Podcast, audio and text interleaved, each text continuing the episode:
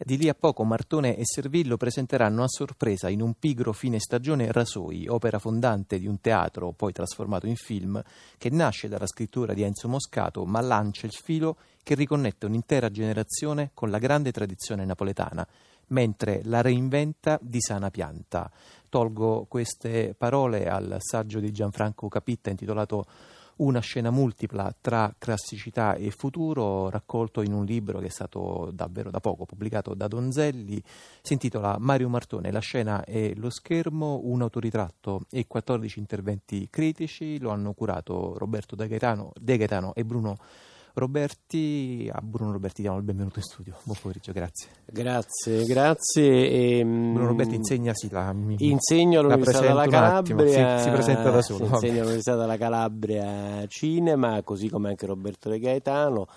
E, anzi, questo libro nasce proprio da una... Ehm, eh, da un nasce in parte da, eh, da questa occasione della laurea honoris causa che abbiamo conferito a Mario Martone esattamente un anno fa, eh, che era accompagnata appunto da un convegno di studi e da, naturalmente come tutti i laureati ad honorem, eh, Mario ha eh, letto una lezio magistralis, come si dice, e che poi si è trasformata in questo bellissimo, eh, in, eh, in questo bellissimo scritto che apre il volume, che, che è Autoscatti, firmato da Mario. Io conosco Mario da quando aveva 17 anni, siamo eh, insomma, cresciuti ecco, insieme, eh, insieme, a tutta una generazione, insomma, Andrea, Renzi, Pasquale Mari, Angelo Curti, nel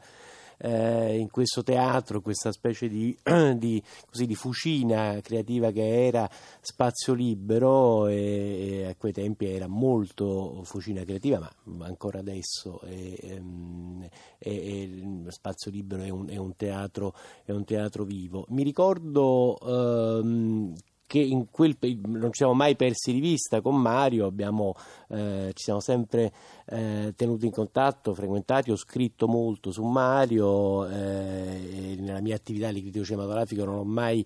lasciato un minuto eh, il, il, il, lavoro di Mario. Mi ricordo che quel, nel periodo proprio di Rasoi, che appunto poi diventa un film, Mario stava, io ero lì al Valle, Mario stava preparando in quei, in quei giorni, si aveva già eh, pensato Morto in un matematico napoletano che girerà nel 92, eh, credo che lo stesse già eh, scrivendo insieme a Fabrizio Ramondino. Un anno prima di Rasoi, nel 90, lui eh, eravamo insieme a Siracusa, lui ha, fa questa regia dei persiani di Eschilo, in questo percorso sulla tragedia greca che, che, che Mario ha già cominciato a, a percorrere dal, fin da, da un Edipo eh, Rex di Stravinsky fatto a Gibellina e poi Filottete, eccetera. I persiani in questo teatro greco a Siracusa fu uno spettacolo straordinario dove c'erano tutti, da Antonio Neviller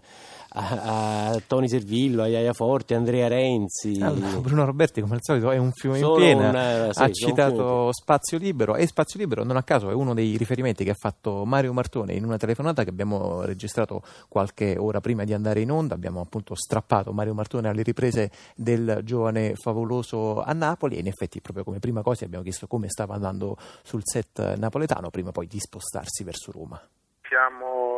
adesso siamo a Napoli ancora e dobbiamo girare ancora a Torre del Greco e poi concludere a Roma. Sì, comunque ormai diciamo, è, siamo addirittura d'arrivo. No, vabbè, poi è chiaro che dire, parlare di leopardi a Napoli ha naturalmente molto più eh, senso che farlo in altre parti eh, d'Italia. Mario Martone, allora, mh, non so se lei sa che stiamo dedicando in questo periodo, in questo uh, mese di teatro a Radio 3, stiamo dedicando un ciclo di radiodocumentari dedicato alla nascita di Teatri Uniti. Uh, ci sono le voci di persone a lei molto care artisticamente e non solo, c'è Andrea Renzi, uh, c'è Angelo Curti che con lei fece prima falso movimento, poi eh, Teatri Uniti. Volevo chiederle un po' questo, Martone, che tipo di, eh, di, teatro c'era all'epoca? Mi pare che insomma, si chiamasse il teatro di cantina, no? almeno così mi pare di averla, di averla sentita definire, quel tipo di, eh, così, di, di, teatro. Con Lucia Melio a Napoli negli anni 70 si vedevano delle cose molto belle. Ecco, che ricordo ha di quegli anni 70 artistici napoletani? 70, 80?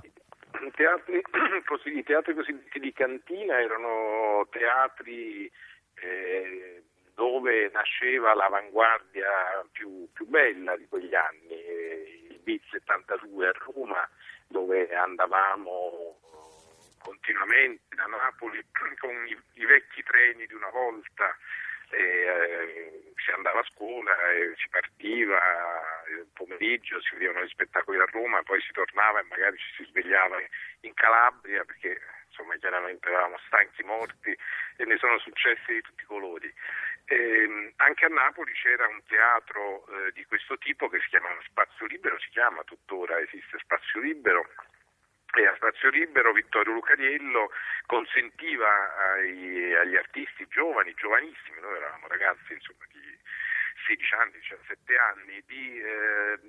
così, di mh, mm, esprimere con totale libertà le proprie idee, le, le proprie, così,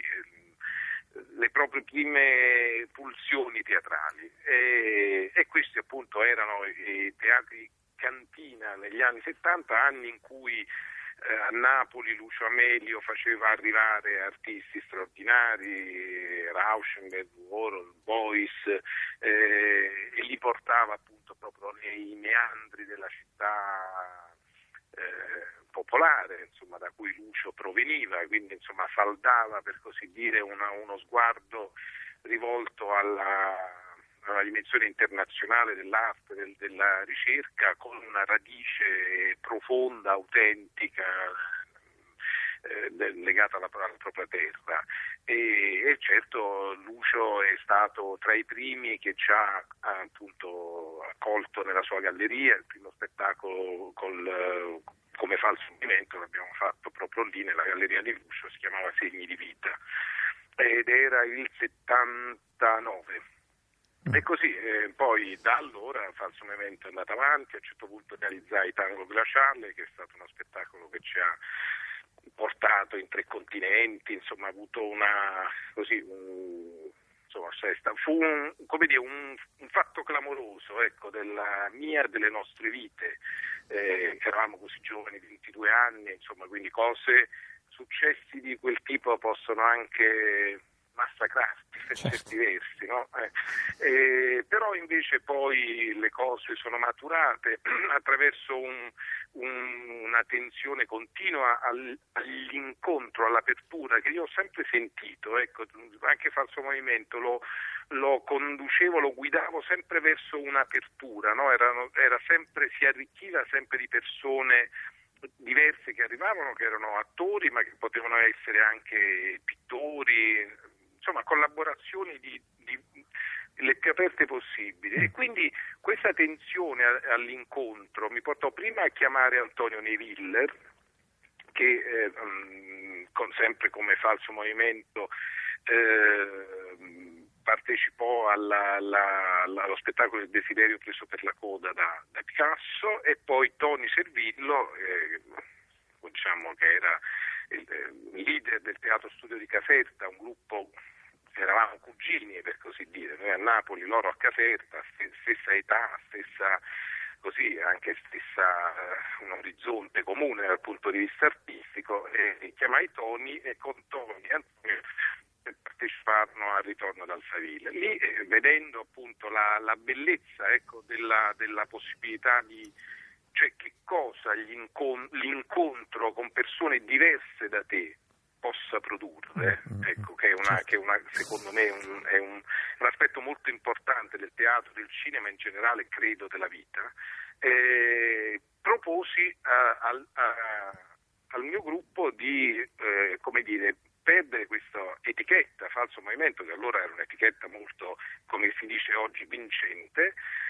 e di abbandonarla senza paura, andando incontro alla formazione di un nuovo gruppo unendoci a Servillo e Neville, un gruppo dalla, che avesse quindi una dimensione dialettica. E che non a caso poi appunto prese il nome di Teatri eh, Uniti. No, ci fa veramente molto piacere ricevere questo dire, suggello a conclusione di questo ciclo di radiodocumentari di Marcello Anselmo che stiamo dedicando proprio alla nascita di Teatri Uniti. Io so di non poter strappare ulteriori minuti alle riprese eh, di Mario Mario Martone del Giovane Favoloso, lo ringrazio davvero molto e auguro a lui e a tutto il cast buon lavoro, grazie.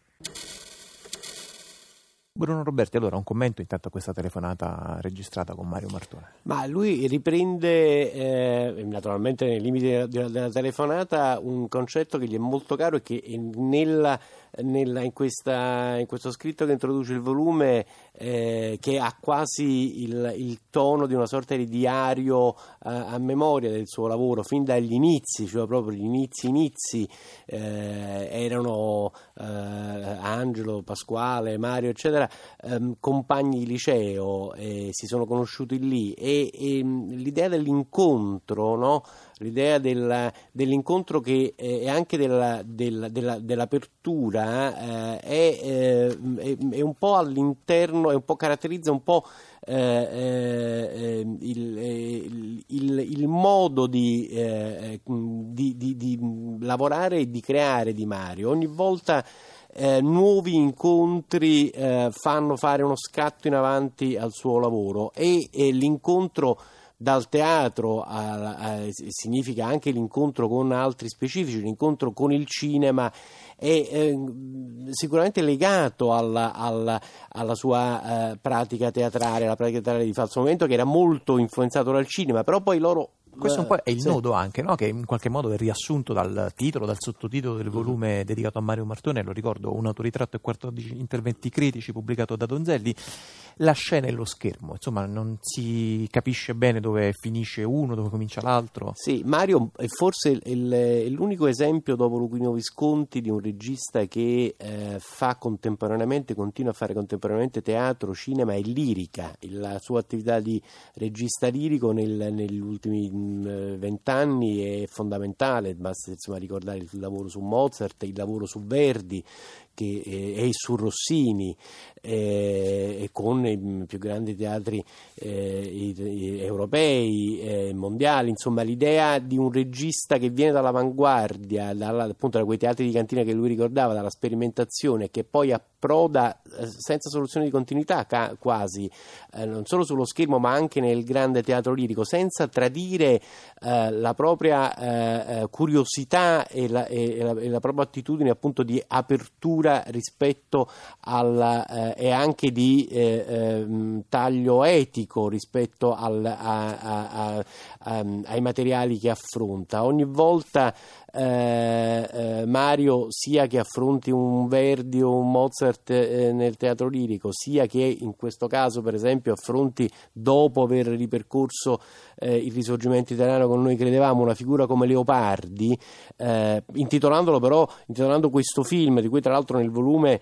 Mario ci ha fatto una, un regalo molto, molto gradito, eh, quattro foto dal set inedite dal set del giovane favoloso di Mario Spada ricordiamo. di Mario Spada, certo, le fotografie di Mario Spada che, che, che è un grande fotografo che ha eh, eh, il, ehm, l'idea diciamo di raccontare Leopardi con, chiamando il film Un giovane favoloso con una, frase, con una definizione di Anna Maria Ortese eh, dà già il, il, segno di quello che secondo me sarà il film, poi lo vedremo, ma eh, eh un, un, modo eh, eh ehm, di raccontare Leopardi eh, intanto con questa idea della giovinezza, no? questa idea aurorale, epifanica della giovinezza, dall'altro lato con un'idea della contemporaneità dei Leopardi. Mario ha detto più volte che per lui Leopardi è un autore del Novecento, è un autore già della modernità, no? Eh, e quindi insomma, siamo, siamo, tutti curiosi di vedere, di, di vedere questo Leopardi sì, che, che, non sono napoletano, poi lui ha giocato anche a Recanati, certo. quindi voglio dire, credo che sarà appunto divaricato il film dalla giovinezza a Recanati agli ultimi anni sì, a sì, Napoli. Insomma, anche la vicinanza di Leopardi mi pare che è una cosa che attraversa anche molto gli studenti, i giovani che sentono appunto il poeta di Recanati veramente molto vicino a una certa sensibilità eh, che forse un po' crescendo va, va con, con, lo stemperarsi. Va bene, allora io ringrazio davvero molto Bruno Grazie Roberti per averci così raccontato, introdotto questo bel volume a cura di Roberto De Gaetano e Bruno Roberti, si intitola Mario Martone, la scena e lo schermo l'ho pubblicato Donzelli, contiene tra l'altro una molto accurata teatrografia e filmografia finale, a consiglio di lettura di Zazà, grazie.